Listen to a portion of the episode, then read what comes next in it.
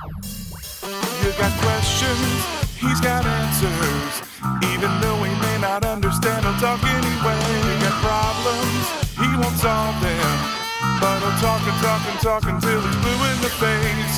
Science, faith, and life.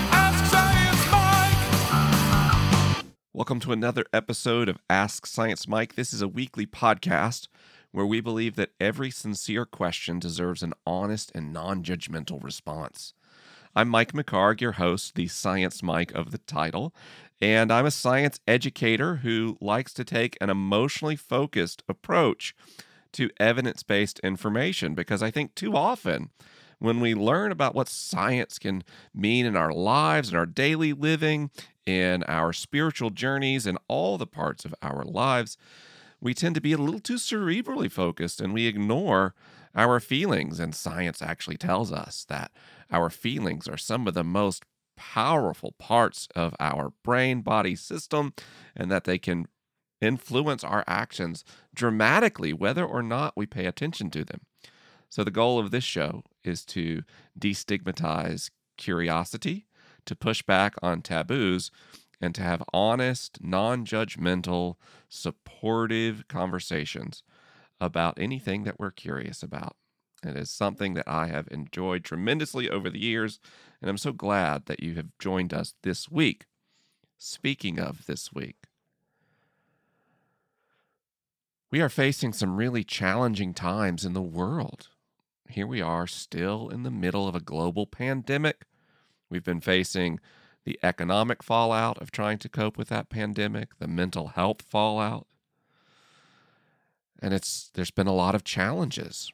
I know from reading your cards and letters and the questions that you send into the program that many of you have felt anxious and overwhelmed and tired. And I have felt all of those things too. And so it almost feels impossible to cope with the death of George Floyd and the ongoing impacts of police brutality on communities of color, especially Black and Native communities in America, in the middle of a pandemic.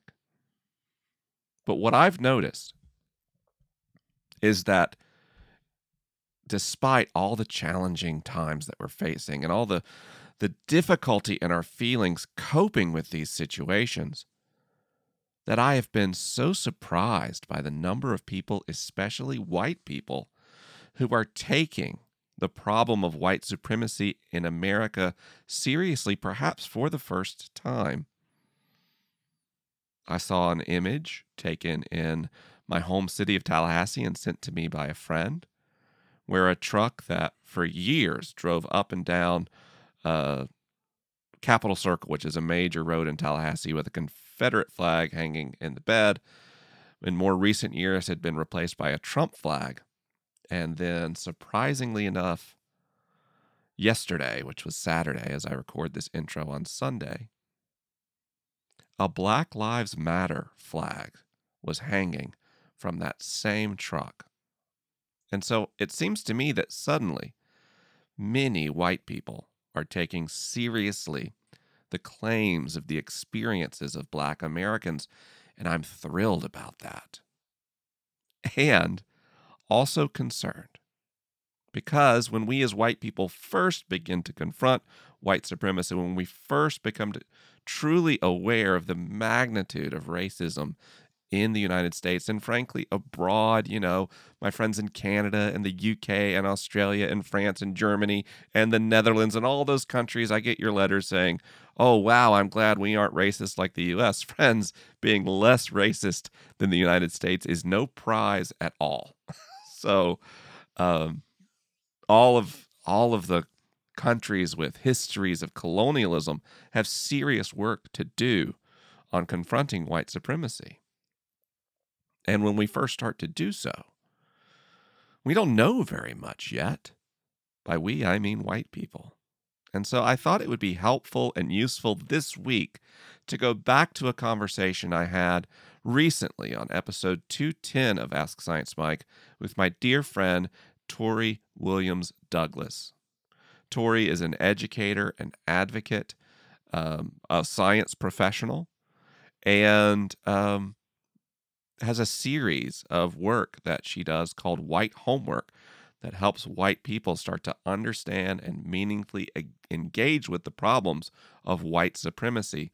And I thought at this moment in history, when we are mobilizing and marching and demonstrating and organizing, even in the middle of a pandemic, I and Greg and Caitlin and the entire team behind Ask Science Mike thought it would be a great time to revisit this conversation. So, without further ado, here is my conversation with my dear friend, Tori Williams Douglass.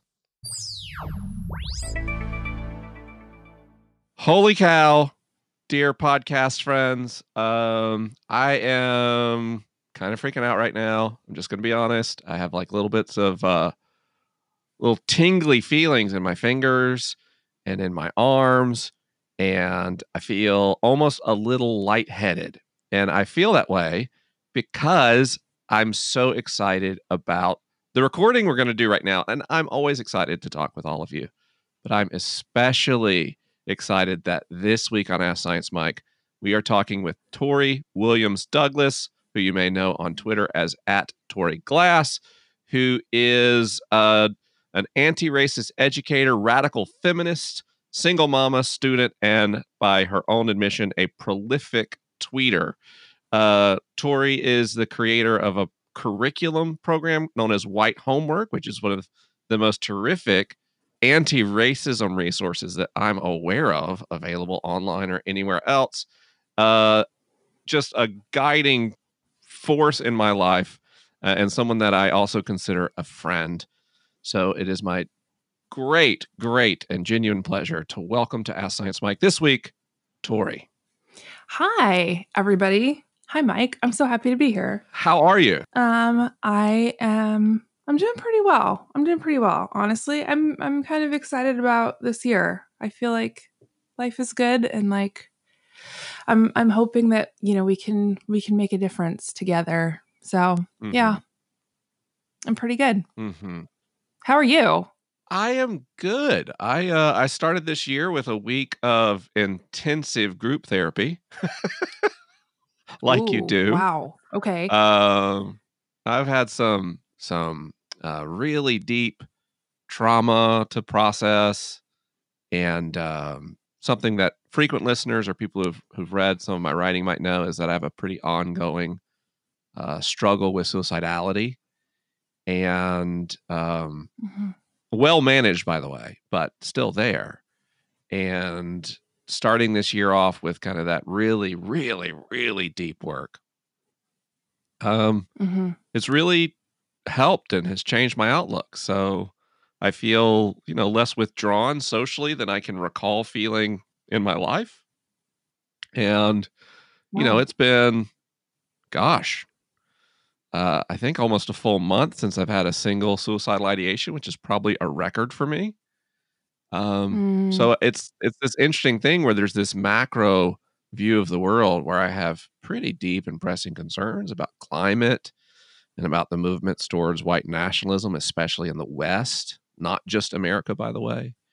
Um, yeah. And yeah. yet I feel this profound hopefulness because of the growth I've experienced and the things that I've learned from friends like you. You know, I sometimes think if, um, and this is a, a very oversimplified and prosaic view of the world, but if like you had an hour on primetime TV every night and Andre Henry did as well, like most of our problems would just go away, uh, which is totally wrong. But it also underscores that despite concerning macro headwinds, I see things in my personal life and experience and the work of people I know that are actually pushing back on this collective darkness, this collective difficulty, this fear and anxiety uh, that we feel about the world and a world that we're making together. Um, and that's kind of the juxtaposition that I'm in. I'm I'm I'm feeling better personally, and that is making more hopeful which is ideally making me a more effective actor in in the world of of justice work and anti-racism and feminism and um, LGBTQ equality and all these things that I care so deeply about. Mm. That's awesome. I was just um, enjoying hearing that you are are doing well despite everything. Because I feel like that comes up. I, I'm, I'm sure people ask you this all the time, but people all, people always ask me. They're like, um, "Okay, so how do you how do you stay hopeful when it looks like the world is going to hell?" Yeah, and it really does. Like, as a former evangelical, to hell doesn't feel like that big an exaggeration. right? No, I mean, there's that's some the thing. Really scary stuff out there. Mm-hmm. Mm-hmm. Um, yeah, absolutely. It's tough. But I also I'll tell you, and this might be, be um this might be a predictor of somewhere places that our conversation goes. But as I've gotten like more personally involved in anti-racist work, some of the patterns of, you know, white guilt and white anxiety that I was in have lessened pretty considerably. Mm-hmm. Um, and I found a, as a pretty consistent pattern in my life when I spend a period of grief and lament and learning um, with the people who are actually impacted by oppressive systems, but then start to act and take real action as doing the work has shown me to do. Um, that there are pretty profound personal and relational benefits that go along with that. Mm-hmm. Um, it's just, I don't know. I guess that's, I guess that's 2020. yeah, I love it. That's so great. I asked Twitter if Twitter had questions for you, and Twitter definitely had questions for you. Would you be okay if we just went in and explored some of the questions people in the public had for you? Yes, absolutely. Sounds great for those of you who don't follow Tori on Twitter, one, how dare you? and two, Tori is so loved on Twitter, which Twitter is not a place I usually think of love and positive experience, but I'm struck every time that I I read what Tori's up to, or every time I mention Tori, uh, just how overwhelming and positive and wonderful the response is. And uh, I don't think these questions are any exception. Um, and I'm not very creative, so I'm not going to curate these. Well, I'm just going to like chronologically scroll and ask the ones that look interesting. Um, so Blake said, a uh, question for the moment: What are your current podcast recommendations? Okay, so um, a couple a couple weeks ago, I think it might it may have been last month, but somebody one of the like popular so a lot of people on Twitter will like pose questions to all of their followers or anyone who happens to see the tweet and like sometimes these questions end up going extremely viral. Um but one of the questions I feel like that came up recently was something about like what is something that you do that like no one would expect based on your personality. And I can never come up with answers to these things, but I realized that it was like I listen to I listen to a lot of podcasts by white dudes talking about like socialism and and Marxism. and I'm like, this is very off brand for me. Um but yeah, so there's this podcast um that's called uh Red Menace. And um Oh my god. That is a great uh-huh. name. No, no, no. Mike is so good. Oh. Um, so I don't know. Oh. Actually, I don't know that much about like political theory, right? And like it gets really. I, I know a lot more about like conservative or like classical liberal political theory than than like socialism or or Marxism or whatever. Um, and so this kind of, even though it's a little bit above like my level, I guess I can keep up with it. Um, and so they talk about all of these like Marxist texts and they do like these super like deep dives into like chapter by chapter like kind of dig the, dig into them like tear them apart. And um I actually don't know who hosts this but it sounds like two white guys to me. Um so yeah but it's like it's so incredible. So they've been they've been discussing um the book the wretched of the earth by like the last several months actually, by um, Frantz Fanon. I don't know actually how you pronounce his last name. Anyway, so there's a couple of Red Menace podcasts. So just so you know, it's it is it's the like pro Marxist podcast. um, I am a hundred percent gonna check that out. Oh my gosh, yeah, you should. It's it's pretty heady and and but if you're like a politics nerd and and also the fact that I, I like the fact that they are not um they're not just reading like other white dudes who have written about like Marxist Leninist thought or whatever. Um, so that that's really I I like that a lot. Um, and I've been like marathoning. So I find usually find a podcast and like just go through and listen to every single episode. Um, so right, the podcast I'm marathoning right now is um, Behind the Bastards, and especially the the what really stuck out to me is that um, the host Robert Evans he wrote a book um, called The War on Everybody that's about uh, uh, the rise of, of fascism in the in the West and kind of the history, um, the going back to going back to World War II essentially.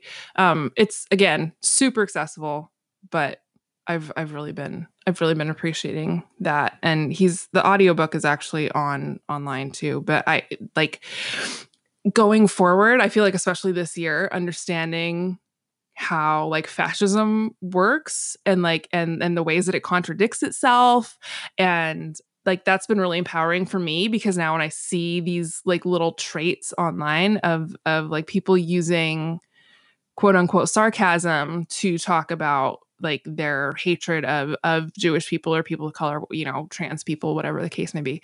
Um that is that for me is like super empowering because I'm like, oh, okay, I see what you're doing. I know what this is. Um so yeah, that's a really great, great question. I have so I'm I'm like I listen to podcasts all day long every day. Um and I I should I should yeah. Um I'm so ridiculous, Mike. but yeah, I love I love like I love podcasts that like make fun of the Bible. So I'm so sorry because I'm sure some of the people that listen to your show are Christians. Yeah, but there are many it, serious Bible readers. Me.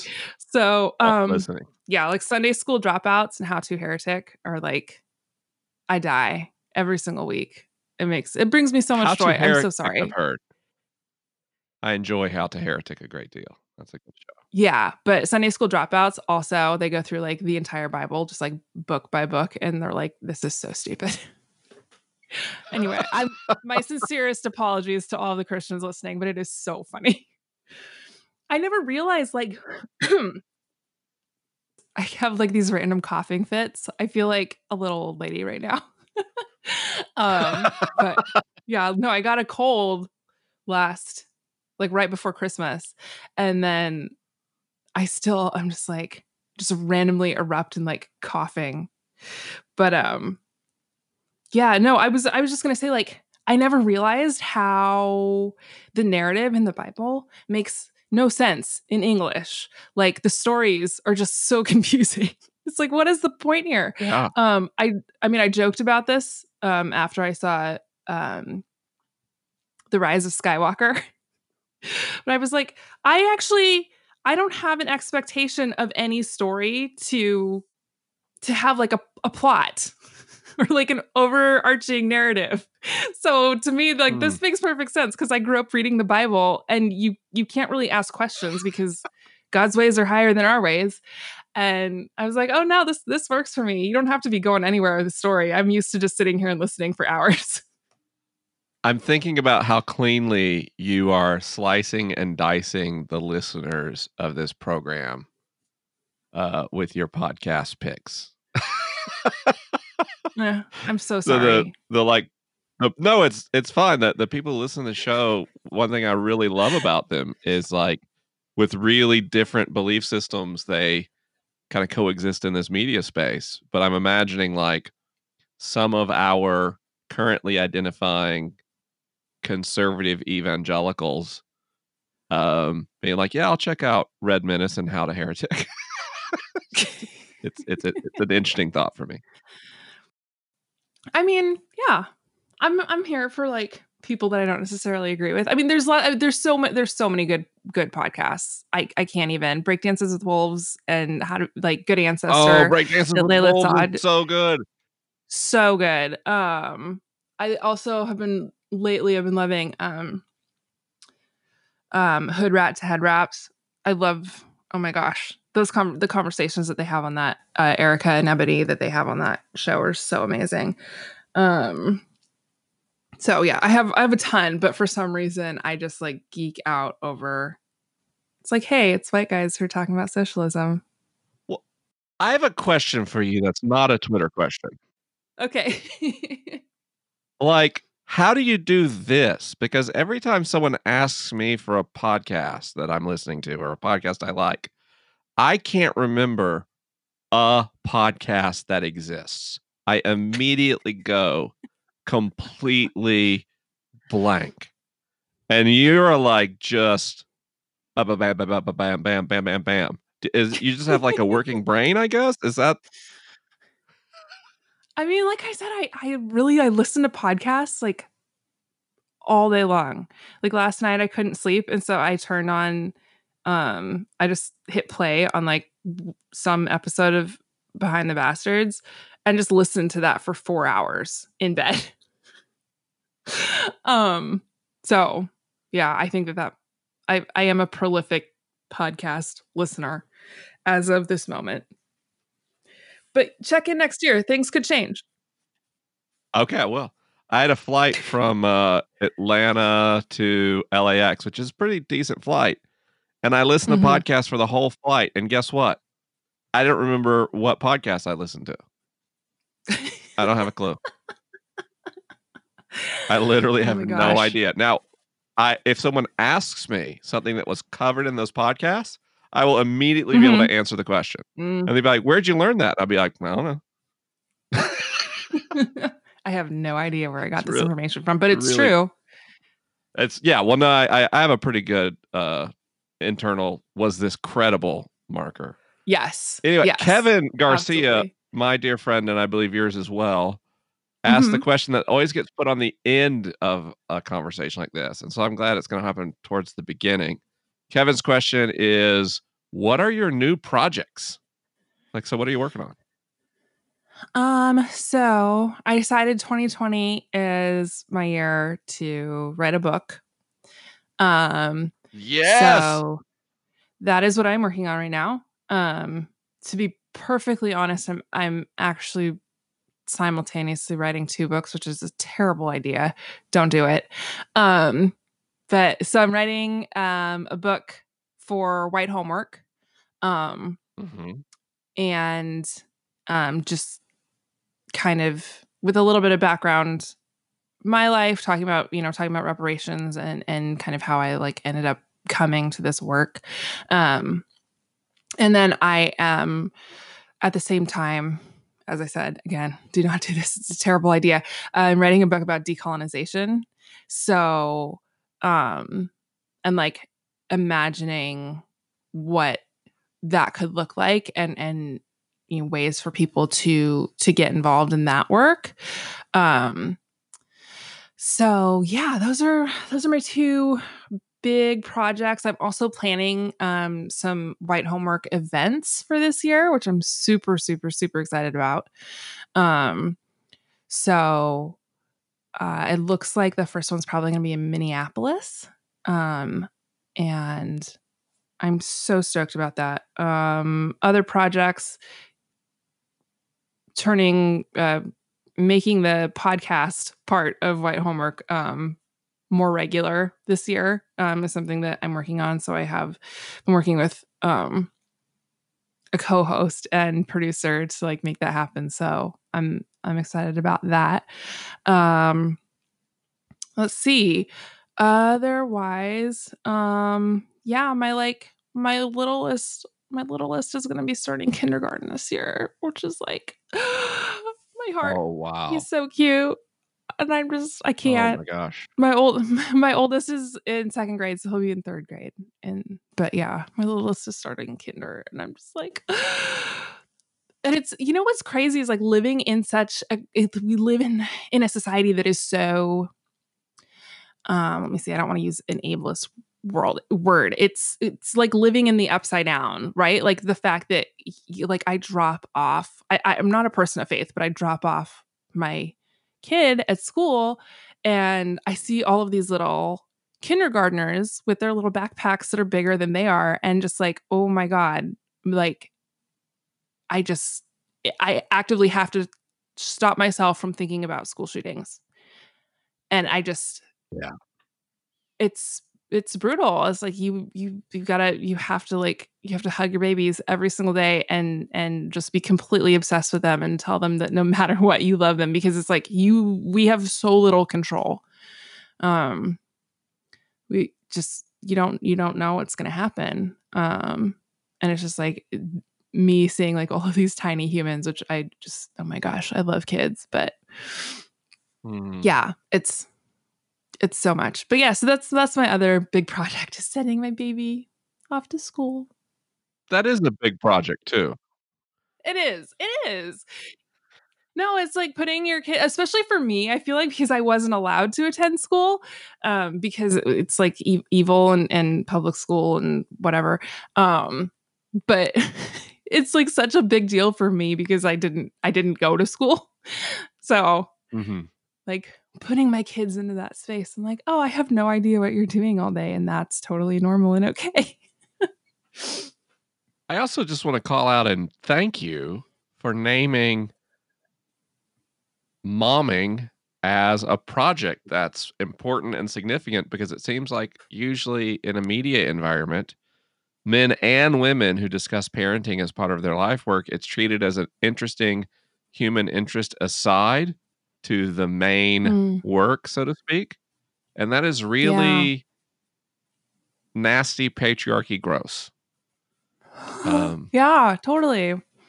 No, I, I mean, I see parenting as something that's like, I don't know, it's just, it's such an honor. And I know that there, you know, there are many people who would love to be able to be parents and, and that hasn't happened for them for whatever reason. So I'm, I'm extremely like thankful, grateful, hashtag blessed.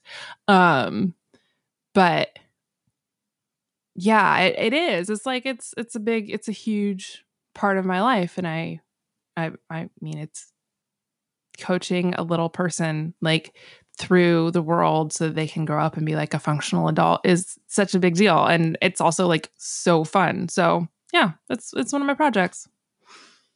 All right, this is uh this is a great question. That's a little dated, but very important and something I think about constantly. From Timothy, Okay. this is what are your thoughts on the musical Hamilton? Does it downplay slavery or does it empower people of color? Um, both. I think it does both. Um, right? Like, I mean, I guess someone someday might make a musical about slavery and how shitty that was. Um, but it's not it's not like a super fun topic to write or talk about or to see in entertainment. Um, but yeah, I think that it does it does downplay it. It you know, it, it touches on it, but not in like not in not in super meaningful ways. Excuse me. It's more like as a zinger, like, oh, you're bad people because you're slavers. Um, but it also has given so many opportunities to people of color um, to help like launch their careers. So, I, and I'm just I'm I'm obsessed with it personally. So, yeah. I am also obsessed with it. I think it's incredible artistry. Um, and if you were, I mean, I I kind of empathize with Lin Manuel in like, if you were to accurately portray the founding fathers, mm-hmm. not a fun musical, like ever. no, I mean, it was a hard It- time. it's like survival horror, and they're the monsters. Uh huh.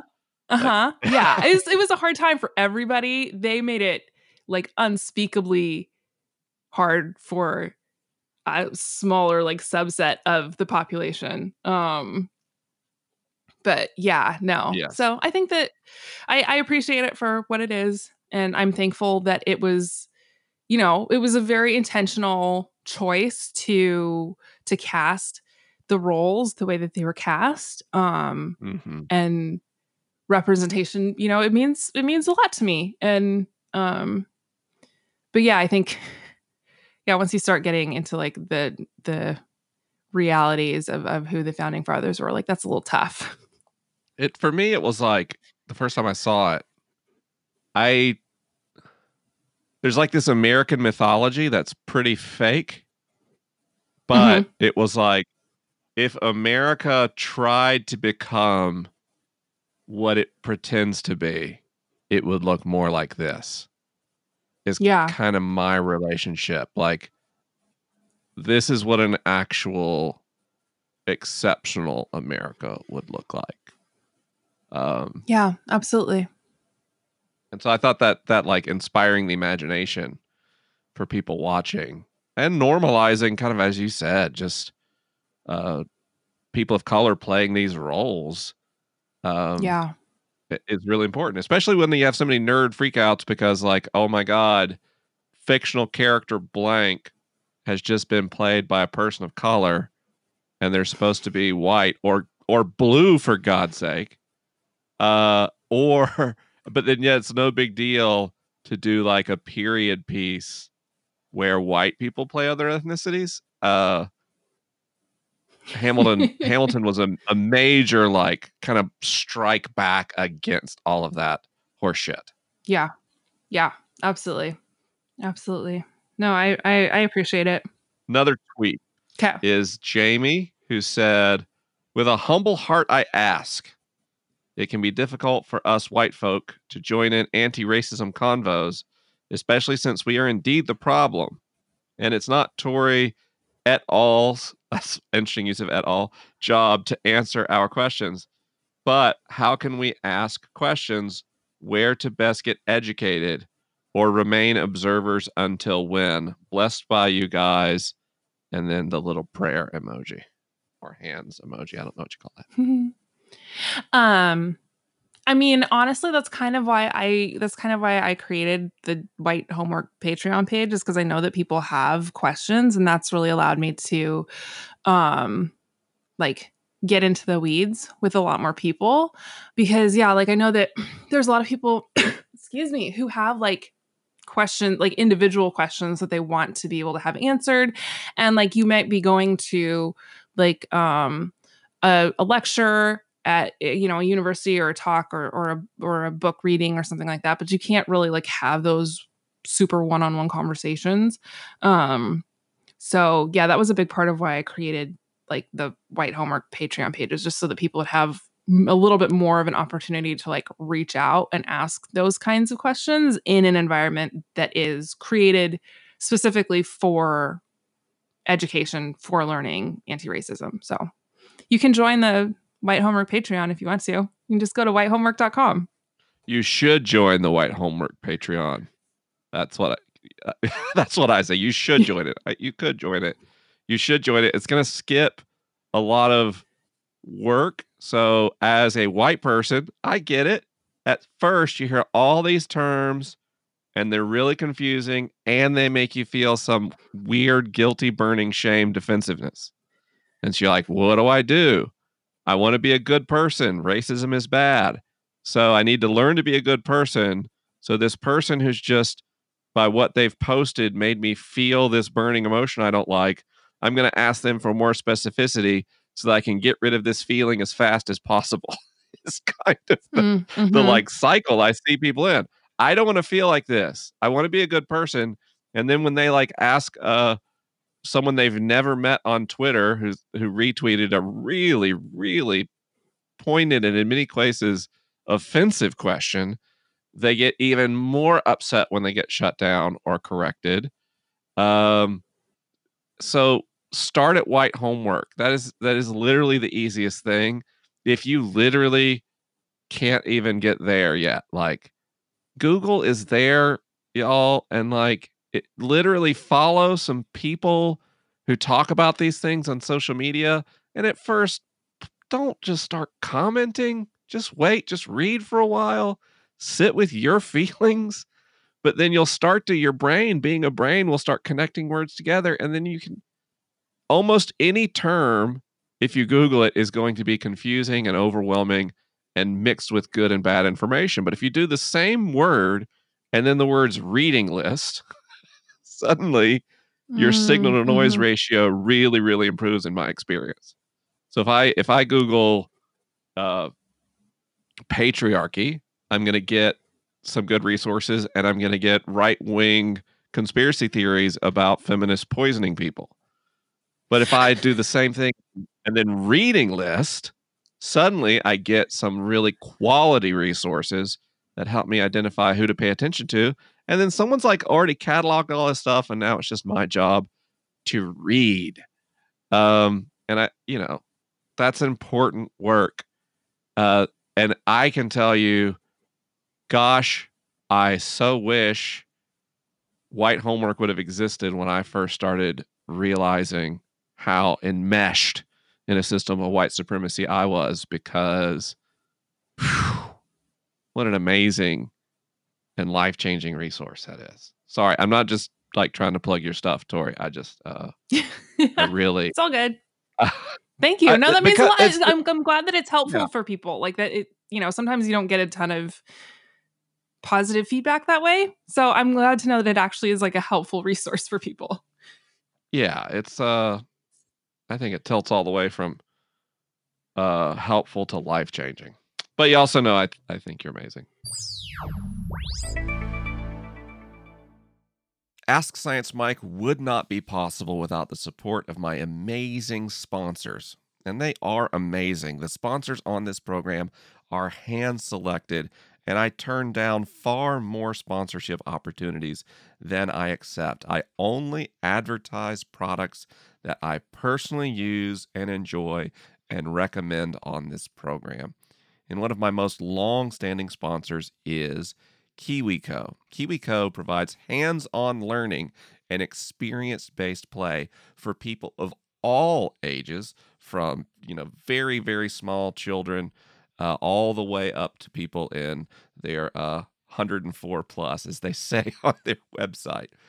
And uh, they've got a series of crates that help people experience STEAM, science, technology, engineering, art, and mathematics. So for little ones, they have the Panda Crate, which is about exploring and discovering new concepts.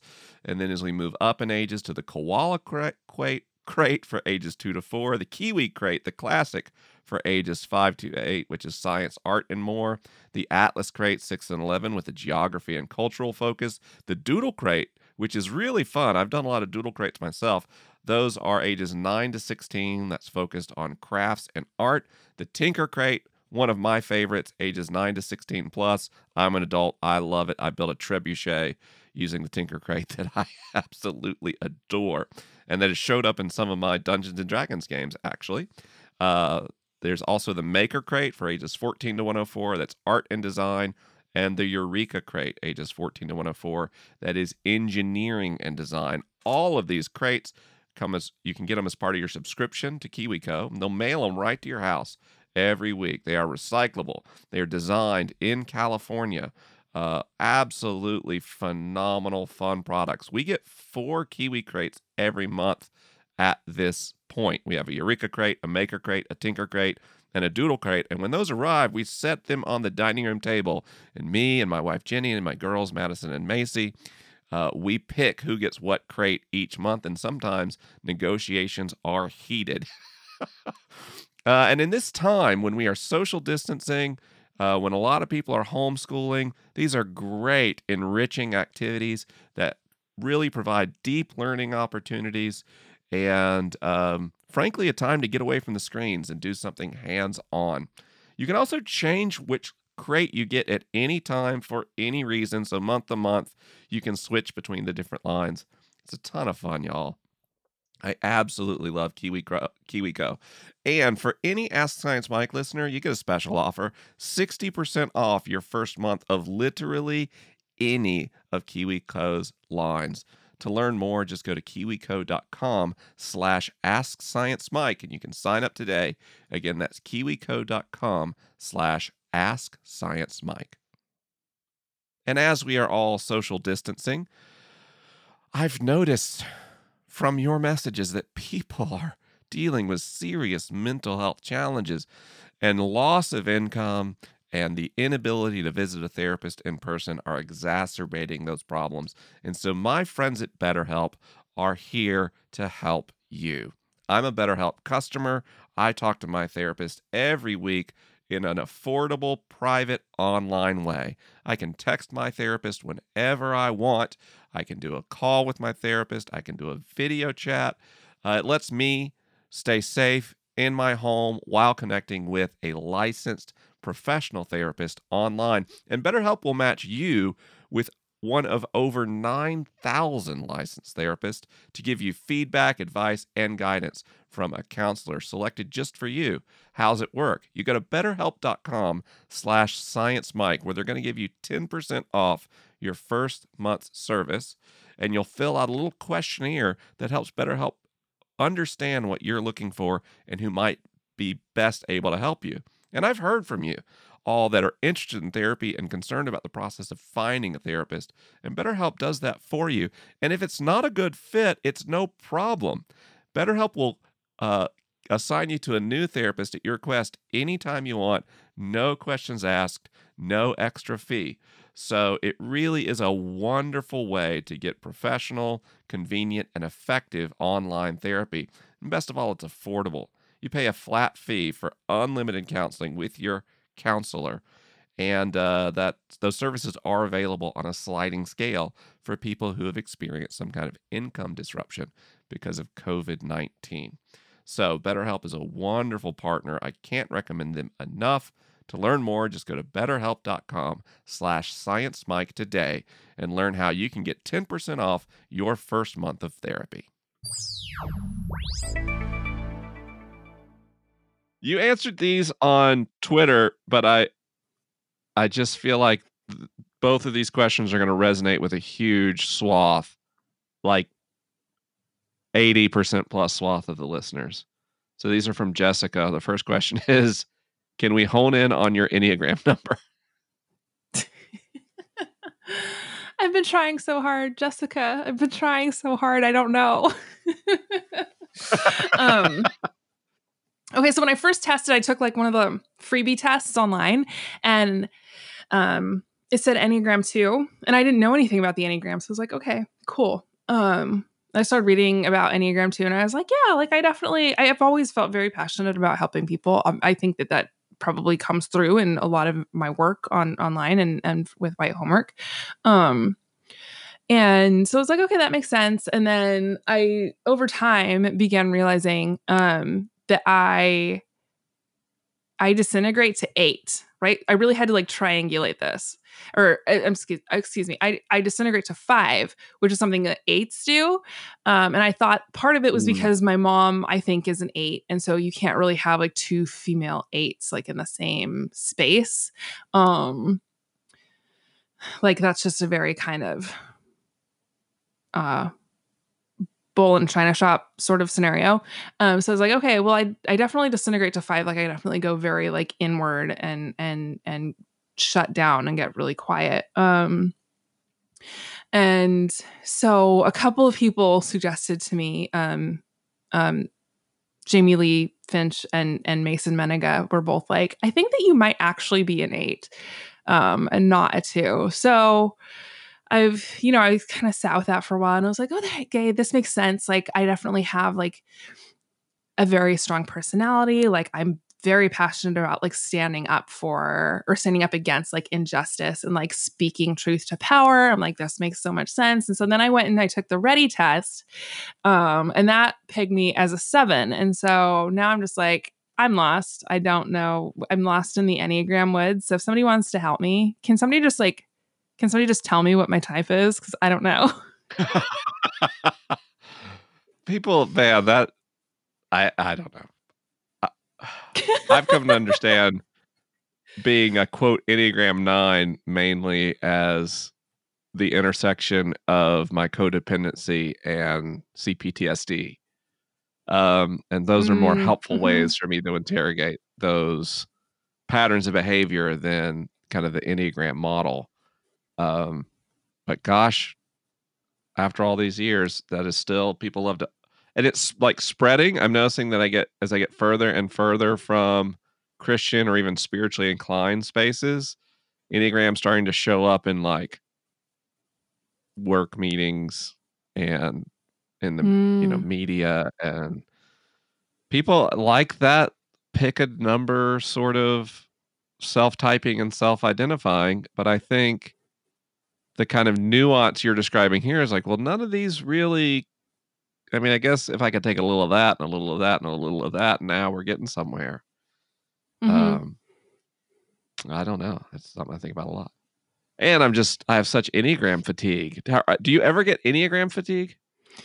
Um, I mean, I haven't I've just I've used it as something that I enjoy and like as a model that you know, when it works for me, I it's I take it and if it isn't working for me, I leave it. So I haven't I haven't so much, but I could definitely see like being in a different space, um, like socially, like how that could be become overwhelming or kind of like the because it's it's so fun to have conversations especially with people you don't know if you don't if you go and you like have because i've done this before um like meeting people on twitter like i met um a couple of like twitter friends for dinner one night because they happened to be in town and we spent like most of the night talking about enneagram and it was kind of great because it's like you know where people are coming from like you have a way to orient yourself in in terms of like how they perceive things and how they respond um but I excuse me, I can definitely see how um how it could be sort of an overwhelming thing in another space in another context. I or I could just learn some emotional maturity. That's you. Don't I just heard that. you describe emotional maturity and taking ownership of your own feelings. That seems like maybe a thing I should invest some some energy in. Uh, this next question, also from Jessica, I think is the blockbuster of the whole set and something mm. that I'm fascinated by, not only in general, but with you in particular. So here's the question How did you come to have such a positive perspective on your body? Was that a difficult process? Um, I mean, I definitely grew up in like the Finspiration Tumblr world. Like that was where where women like and femmes were just functionally starving themselves and then posting pictures of it on Tumblr. Um, as like fitness inspiration for other people. Um, and so it's been really interesting to see like the big like shift, the big dynamic change. Cause I I mean I remember like I, you know, I was doing all the things and like working out and really restricting my eating and I like I, I got down to like a size zero and you know I was mm. like why do I still think I'm fat um yeah I, re- I realized pretty quickly that that was not like that wasn't sustainable in in terms of like you're just chasing an arbitrary number on a pair of pants like that doesn't make any sense um but for me it started as like a practice of appreciating other people's bodies like after i had kids and then you know like wasn't just automatically a size 2 anymore um which is this is this is who i was right that i was like i'm a size 2 and i'm like i really need to be a size 0 or maybe a double zero um mm. so mm. I got after I had kids, I was like, okay, well, this isn't this isn't working, obviously, and like I need to be kind to myself. I don't really know how to do that because I've I've never done that. I've always beat myself up. And so um I was on vacation um I you know, I I just had my second baby like 10 10 months before or so.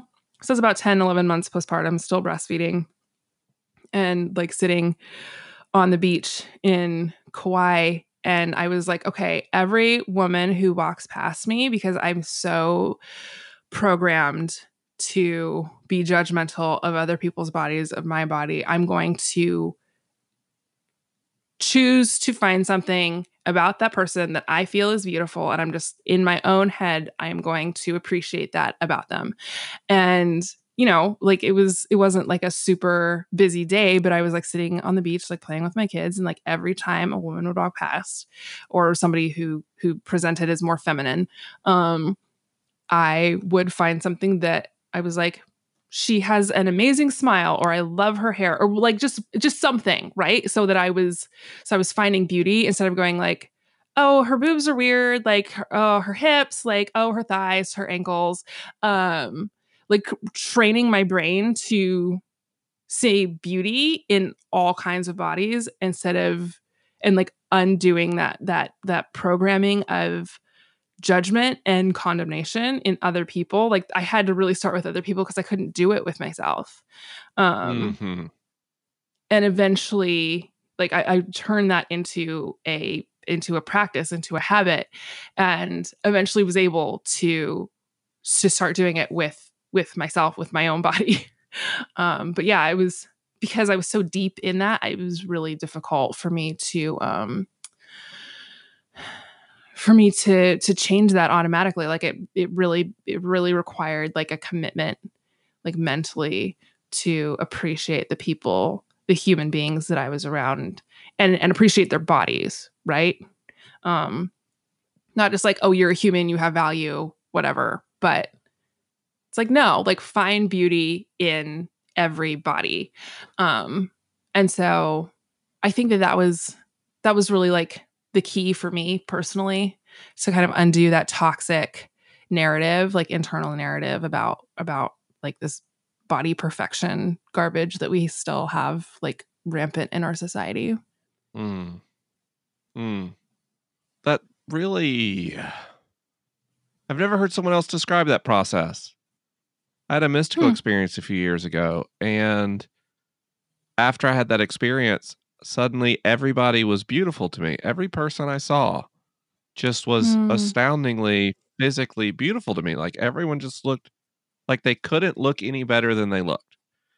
And that has stuck with me since that experience. But it took so long for that acceptance of other bodies to come back to acceptance of my own body. It was somehow easier through something as powerful as a mystical experience to change my framing of how I saw other people. But my brain really, really, really clung to uh, shame about me. And for I had a, a progression where I started at accepting my body shape and my body appearance. Uh, but then it still took several years for me to overcome shame over my facial expressions and mannerisms. Often when I see Mm. video clips of myself, I would see things that um, look stereotypically neurodivergent, and I would feel shame about it.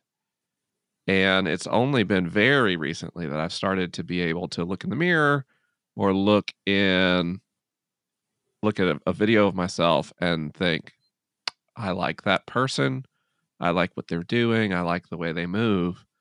And I just was, I don't know, I guess was reflecting. I haven't heard that kind of outside in approach verbalized outside of my own experience before. And that was really encouraging and helpful for me to know that for someone like you, who I associate with profound body positivity for for yourself and for other people, that you had in in you know a similar journey. Yours being uh, more intentional, Mhm. which Yeah. um, I I think has a particular beauty to it. But um, that's a really helpful framing for me. I hope that a lot of people listening um, also find that framing helpful. That is that's really insightful. I'm a weird interviewer. I was just listening. It's like you say something, and then my response is invariably some verbose version of "Wow, that's great." I think that makes you good at your job. Oh, man. I guess. Well, I do a thing. Uh, the people I interview on my program are people I love and respect. So I don't have like a, uh, where were you on May 5th, 2018 sort of questions ready to go because I just like get people I really admire that I want people who listen to my show to to encounter. It's just I it's something I noticed. Uh, if you want a really positive interview experience, Ask Science Mike is your show. Okay, Mitchell asked two, not one, but two phenomenal questions. First question is what if any structures can be reformed in America American culture and what are too rooted in white supremacy to have any hope?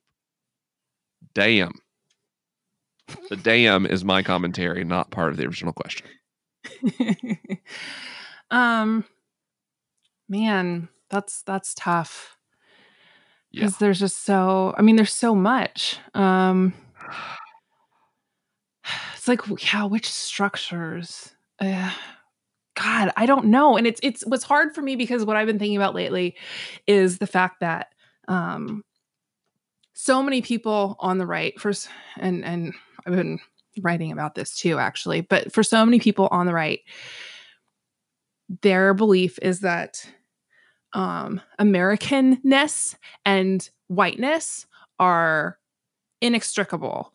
And so the idea that in not that much time we are going to have a majority not white nation to them is a bad thing um and you know i, I think of one example that i've been thinking of a lot lately is is um like britain and france like britain and germany and how they like hated each other and and you know even before they were like nation states they were like these collective groups of, of, kingdoms and they all hated each other and they all fought one another all the time and like hundreds of thousands and millions of people died over like a millennium or something and now they're all like BFFs and they all get along so well mm-hmm.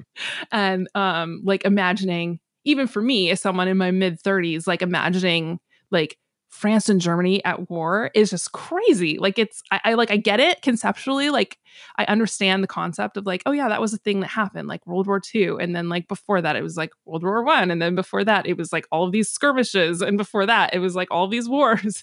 um but I, I you know, and they see one another as as Western Europe. I mean, at least the white people do. Um, but like there was there was all this conflict and you know now in terms of like the geopolitical situation there there's not anymore but um there's been like this kind of complete embrace of now it's now it's all falling apart because brexit and and like you said the rise of white nationalism and, and everything but um yeah there's like for a while there there was like this embrace of like we're all kind of in this together. We have very similar shared values. And I just don't see white America getting to that point. I mean, I, I know that it's possible again. Like I can conceptualize it and like this is a thing that could happen, but I, I I don't I don't see it. Like I see the data and and and you know, mm-hmm. white conservatives are willing to admit to to pollsters, like to Gallup and to Pew, like, yeah, no, I see this as a bad thing. I see America having more black and brown people as, as being bad for the country. And America is less American with more brown people in it. Um, so yeah, it's hard. It's hard because it's like we could we could change like some of those some of the systems, right? Like there are a lot of systems that, that we could change. I mean, I, I think of like um, policing and incarceration, obviously, are, are the, the, two really big ones that come to mind, but also just like the racist way that we fund like public education. Like that's something that could be reformed, right? There's there's one. Um, I have one thing that could be reformed. Um, but um yeah like having equitable school like equitable school funding would make a massive difference in so many lives. Um, but yeah, it's hard for me at this point to imagine us getting to the getting to the point where white conservatives see black people and and you know Latinx and and and um, indigenous people as just as American as they are. Um, and I think that that for me, I don't know why, but f- for me right now, that feels like kind of the bigger issue is it's like if, if we can't get the people who would like to exclude us to see us as just as much part of America as as they are, then I I don't know. I don't really know how to answer the Mm. question of institutions when we can't when I can't answer the question of individuals. Right. So yeah, it's To, tough. to your point, it's not not just that white conservatives, um, and I, I'm always careful saying white conservatives because uh, white progressives will then tune themselves out and pat themselves in the back, which is yep. almost always not correct or true. Uh, but what I've noticed since the 2016 election is not only that white people will admit to pollsters that a more black and brown America is a problem, they'll admit it to other people. The the number Mhm. Of people I've had conversations with, both people I know and strangers in airports who will speak openly of the worsening of America based on its blackening and browning is like a shocking increase. Um so there's something for me as kind of like a a whitewashed MLK white kid, right? I was growing up in a period where they told us uh, the white children the civil rights movement changed America and they got rid of all that nasty racism. And that was like a narrative that I accepted. Um even have done done a significant amount of self work and, and research and learning on race and racism, the prevalence of how many people and how many communities will just if they see no pigment around on faces, the the code switching that comes out is whoo, it is scary. And um as I was like thinking about this question and how I was relieved I wasn't answering it. I just sort of like hypothetically started trying to think of like, well, what's the easy system that I could name? And I immediately thought, what about healthcare? And I was like, no. Like that you would need a lot of reform in healthcare, not only access, but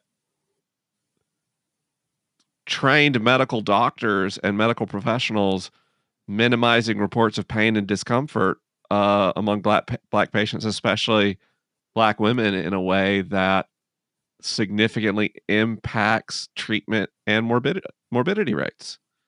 Um, like there's not a oh this one wouldn't be too hard system in our culture. It is Right. Huh. That's why a lot, I think our end of the year goal for White Homework should be like 15 million signups. Um, Yep. Sounds great. Okay. Love it. Mitchell's second question was, ha- and this one is for a big part of this audience, a big one. How is atheism important and formative for you? Um Okay, I'm sorry. How is atheism what now? Important, important, and formative for you. Oh, okay. Um I mean, honestly, I feel like there's a fair amount of overlap in like this answer with the last one.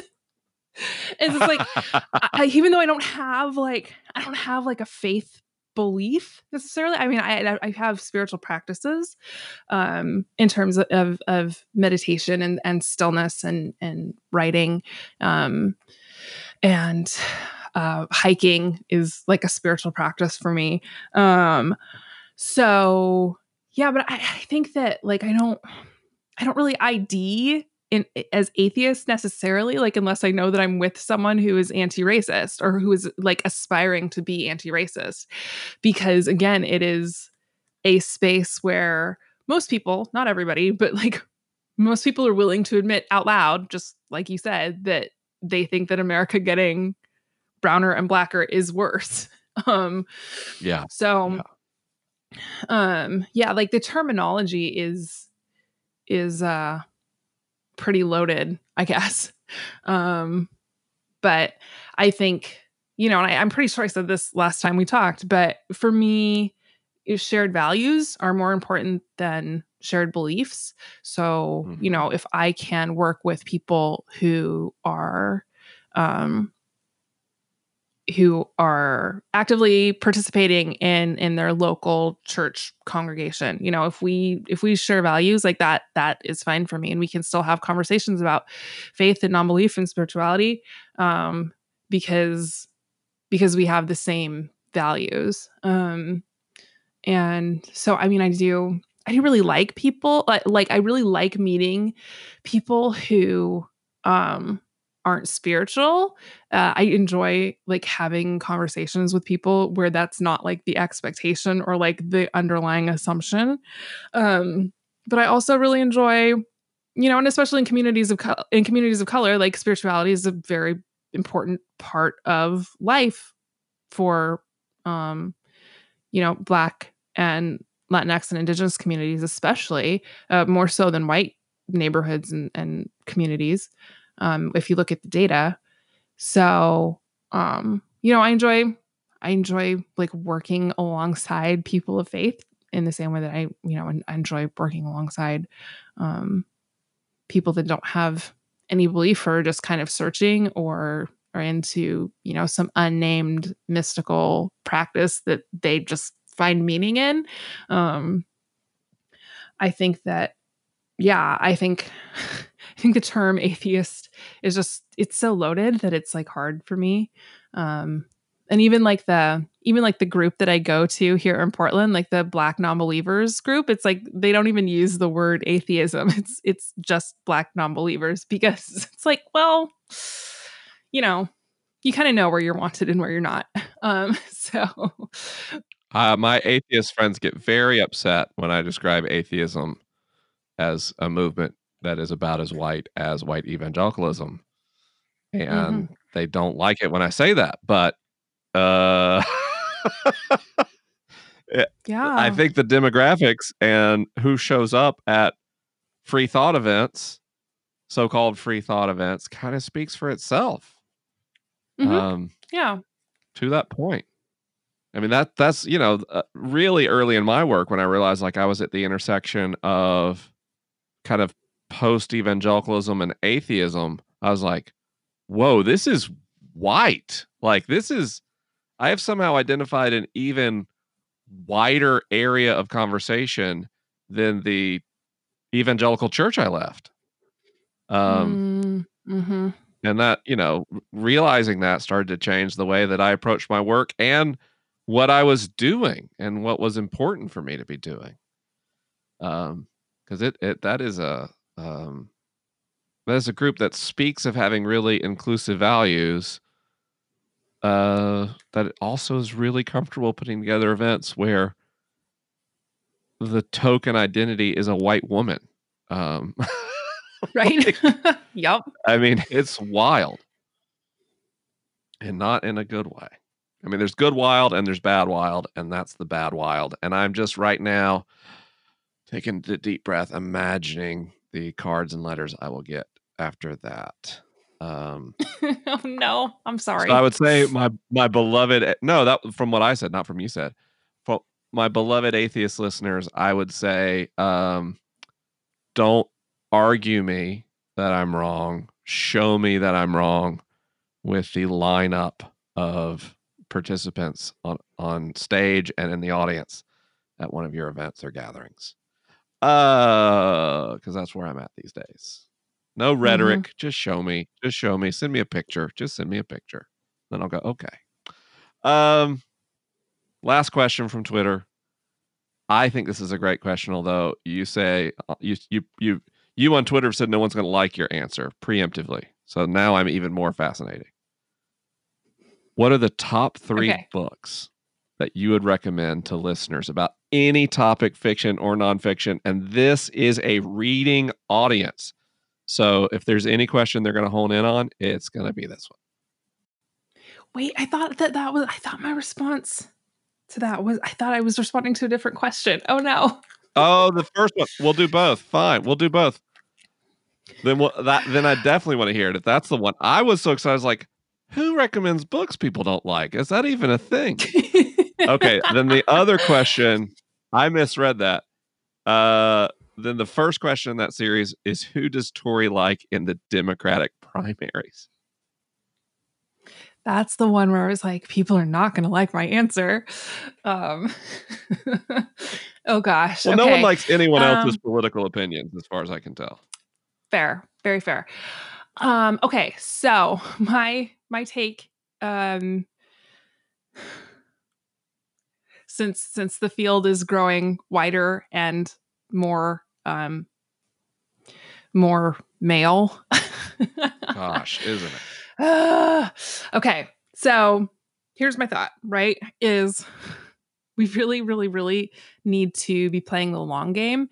And when it comes down to um I, I think that the thing that especially um white liberals don't don't pay as much attention to, like white liberals are very into like the the the voting for president, right? And they're into the big personalities and they're into the people with the big ideas. And I totally understand that. And that is fun. But like in terms of where you can have the biggest impact and and and literally potentially be like saving lives is when you are voting for like DAs and and judges and sheriffs Yeah. um like um those are the things that like that i'm concerned about when i leave the house right like i know that we have these overarching issues um in terms of of climate change and and um, bodily autonomy for people with uteruses and um, being able to access healthcare like I, and I I do get that I'm not trying to dismiss those things at all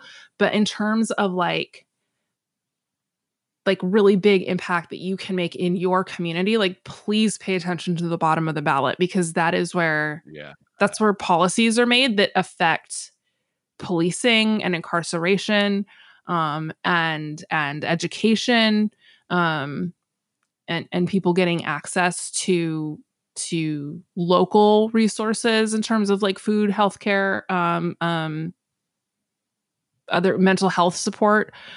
Um yeah i think that there's way too much co- like uh, okay so oregon i live in oregon.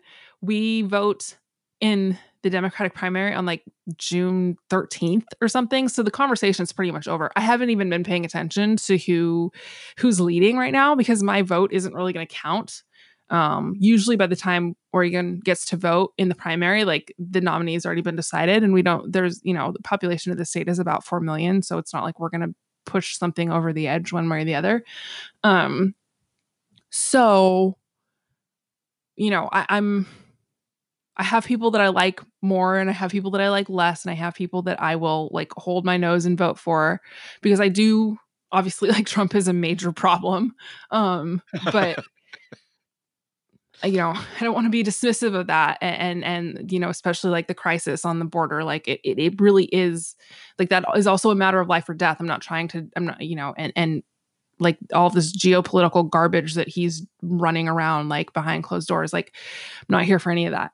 Um but like please even if trump doesn't even if trump gets reelected like please pay attention to the bottom of the ballot. Like that is really and if you don't know how to vote like honestly there are um there are local voters guides that you can pick up at, at community centers.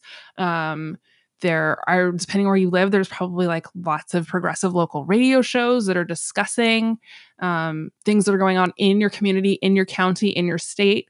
Um, so yeah i mean like i said i, I don't you know n- no presidential candidate is going to be perfect but i you know i, I will obviously i'm going to end up voting for president um, you know voting voting against trump really is like the baseline for me but um yeah like that's a lot of a lot of people have a lot of power and and it's like these these smaller these smaller um areas districts like you know the sheriffs like that are being chosen for the county like that makes a really big like they those individuals can make a really big sometimes life or death impact on a day-to-day basis for people of color um and and poor white people um so yeah that's what i would say to that I have never been more disappointed in my life. And fair I expected a really a really controversial answer with that prep, and instead you just said the truth. you, just, you just said the truth. That's all you just said. Oh my gosh, we get so obsessed with the damn POTUS, and that is not yep. what impacts people's everyday lives in a significant way. It's just not. Holy yeah. shit! Yes, yeah. the only reason I like the POTUS election is people actually show up to vote because they think it's important. But then they don't mm-hmm, even look mm-hmm. up the down ballot stuff. And if you like, yeah. if you're a person who says that you care about justice, in my mind, the most important vote I cast in the midterms was for LA County Sheriff. That was the yeah. most important vote I had. Uh, and I did mm-hmm. a lot of research and I had I had trouble with both candidates, but I wrote them both letters and I asked them questions. And because it's a local election, guess what? They wrote me back. They wrote you back. yep. Because like your vote in a local election is a huge. You're like my vote doesn't matter. Your vote is huge in a local election. I'm sorry, I'm literally mansplaining right now, but it's because I'm so friggin' excited. Yes, because you're so right. God. Yeah.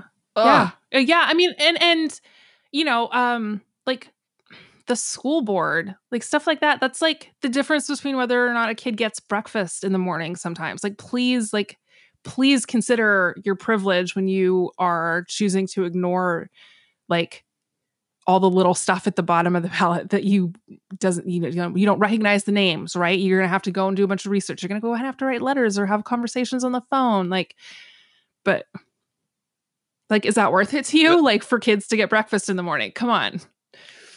This is a this is a tirade. This is off topic. And we're we're way over time. I'm still gonna do it, damn it. Where I live, the little community I live in in LA County, they were wanting to build affordable housing units on what is currently an abandoned golf course.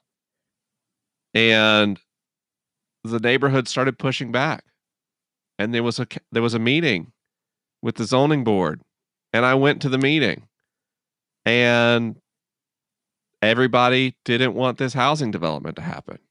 They wanted to keep an abandoned golf course abandoned more than they wanted to give people access to affordable housing. And I I stood up and I pushed back and I got booed and I lost. Yep.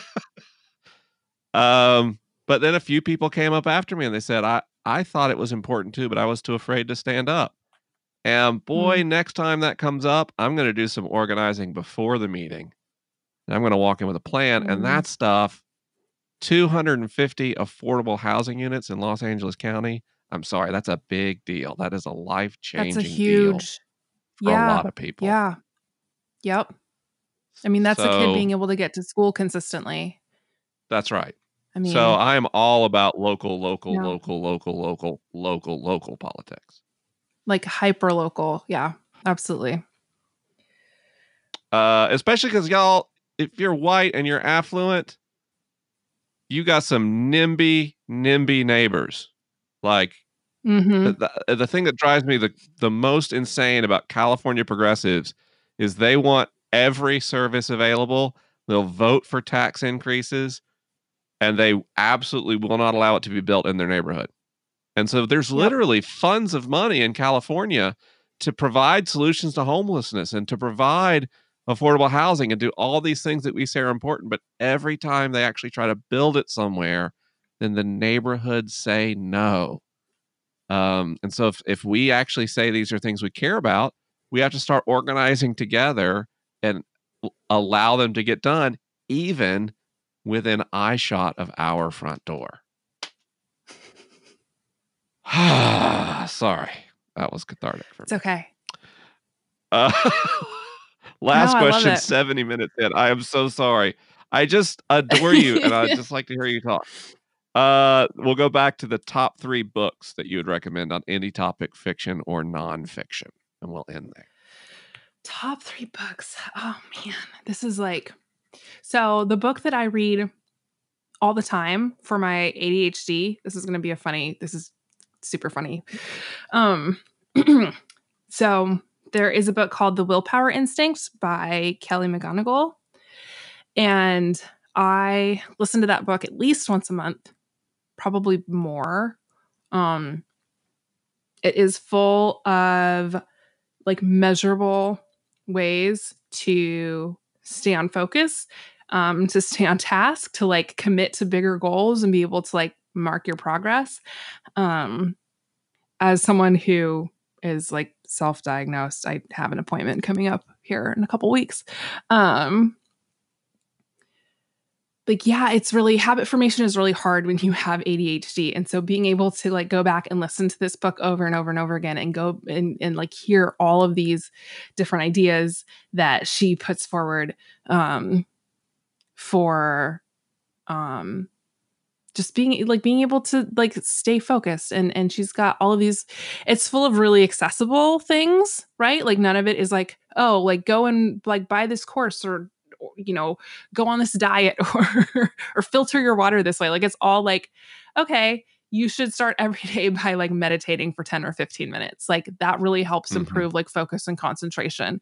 Um or like this is the first time in my life just as an example that i have like exercised regularly.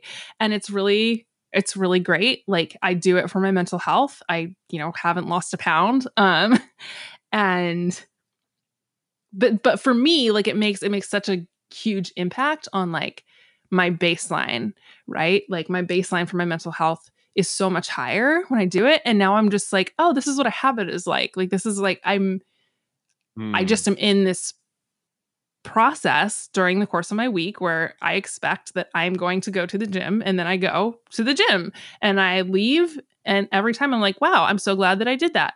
Um, but it took me until I was 35 years old to get to the point where I could make that a habit, even though I've had gym memberships before. Um, so having that resource has been like really, really invaluable to me. Um, let me see here. Um, How to Be an Anti-Racist by um, Dr. Ibram X. Kendi is, um, I would say, probably one of the most important books that's come out in like human history. come out. That's come out. Um so yeah that's i'm like so obsessed with that book. Um i learned so much and it really like challenged even like some of my ideas about like what racism is and like the ways that it plays out. Um and um i'm really big into audiobooks because again like adhd and being able to like clean and listen at the same time is is really um really nice i think as opposed to having to like sit down and listen. Like being active and listening is good for me um and like he like narrates the the audiobook himself and i really like it. Man i the book that i'm reading right now i just finished um sing unburied sing by Jesmyn Ward which just gutted me. Oh my god Ugh, it's like it's so good and powerful and like just soul crushing. Um and yeah, I mean right now I'm right now I'm reading um I read anything that Ta-Nehisi Coates writes. So I'm I'm reading The Water Dancer right now. So that's four Mm. I can count. Um yeah. And I'm sure that I'm gonna have a whole bunch of I'm gonna have a whole bunch of books on on the white homework page too for Black History Month. So yeah. If you need more than if you need more than the four that I just recommended, keep your eye out because those will be coming shortly. I've been trying to build the space to read Ta-Nehisi's new book, but I always have to like build in weeks of depression and shame after I read one of his books because I'm a I'm a writer and he's so good that I just experience Want to like give up? Oh my god! I just want to give up as a writer. Like I'll never Yes. do this. Yeah. I'll never I'll never write a sentence that good in my life. Not a book, not a paragraph. I'll read some sentence and I'll just be like that is the Yeah, it just sits maximal there. expression of that idea possible. Yeah, Like, I know, right? He like make writes things, and it just like it just like sits in your soul and like simmers and like doesn't go anywhere for months. So yes, I relate to that on a spiritual level. it's just oh, I give up. I give up. I'm just I'm not going to write anymore. I'm done. I quit. I quit just- writing. I quit writing. I'm just going to read, just read Ta-Nehisi and cry. Mhm. Yeah, absolutely. not even, but not even because something has been said that's sad. Sometimes just something beautiful or just clear, just clear, just God, yeah. ah, the brevity and the clarity and the emotionally Mm-hmm. evocative imagery. Who does he think he is? That's the question. If I could interview Ta-Nehisi Coates, that would be my question. Who do you think you are writing Mm. like that when there's other writers in the world? Sorry, this that's real inside baseball, but my gosh, what a talent. Mm-hmm. Gee. Mm-hmm. The other one, and this one bothers me because we're friends, but whenever I read Austin Channing, I'm just like, what? Mm-hmm. What? And then Oh this is the other thing that, that that frustrates me is like, what if Austin Channing Brown or Ta-Nehisi Coates could devote all their energy to just writing without having to address white supremacy? Like, just Mhm. imagine that. Whoa. Yeah. Like the destruction to art and beauty alone that white supremacy creates is in and of itself a profound indignity. Yeah. I've been practicing something, Tori, and that is that when people speak, I just listen to them. And then I don't plan a response while they're talking. I just sit and listen. and then when they're done talking, I sit and wait until I have a sincere response and then I offer it. And it, it feels good. I'm just not sure it's great radio. No, But that's yeah, that's we'll see. fair. That's legit. I hear you. Just say, here's my thoughts on writing. Who, the the nine writers who are listening are like, yes, exactly, and then a bunch of people are like, what are you what are you talking about? oh my gosh. Oh my gosh. Tori. Mike, we have to we have to plan an event together.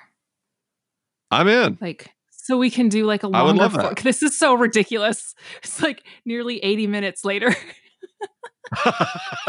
For Twitter questions, 80 minutes of Twitter Mhm. ca- questions. yeah. I would love Yeah, to do an event with you. That would be really exciting. Yeah. Um, Yep. I bet if we called Kurt Kroon, we could make that happen. It'd be a real easy, easy go. Um, Yep. That's my dear friend at Cascade Church PDX, who is very open to having off the wall convos of any variety and making a physical space for that to occur in. Um, Yeah. But yeah, I would love that. I, I think I think that'd be really exciting. I just I yes, I'm sure people will listen to this, and yes, I'm sure people get things out of it. As for me and my selfish ass, I just like talking to you. and like tweeting you is wonderful. And I like tweeting with you and I like texting with you, but I love talking with you. You uh are uncommonly brilliant and insightful, but also just a joy to converse with. I so value you taking the time Thank today you. to speak with me. It has I I look forward to this conversation with anticipation all day and I feel so happy that I set my expectations too low on what it would be like to Mhm. speak with you.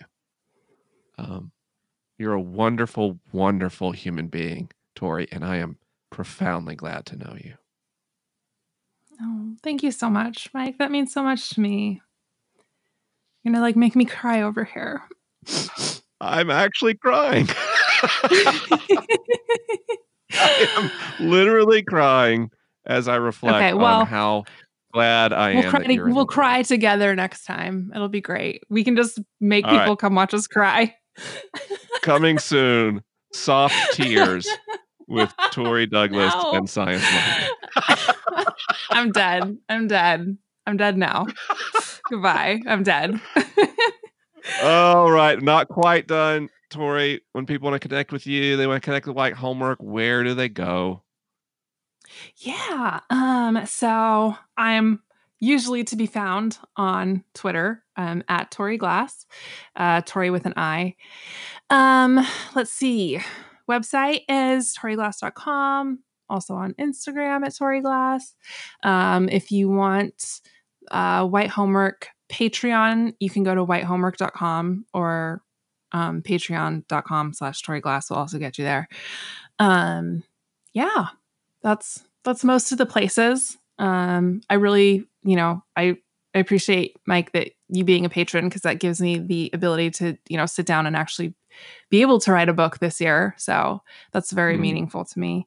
Um, but yeah, I think that's I think that's basically it. If you go to my website too, um, there's a bunch of white homework resources, many of which are available for free. So if that's something that you're interested in in terms of anti-racism, like yeah, definitely check that out. And if you're driving or you're on the treadmill or you're like, oh my gosh, what do I do? I can't remember all those URLs. Don't fear. You just tap on this very podcast episode in the very podcast player you're using right now. We'll have links you can tap in the show notes that will take you directly to Tori and the tremendous work that she has available online. Thanks for listening, my friends, and I'll talk to you again next week.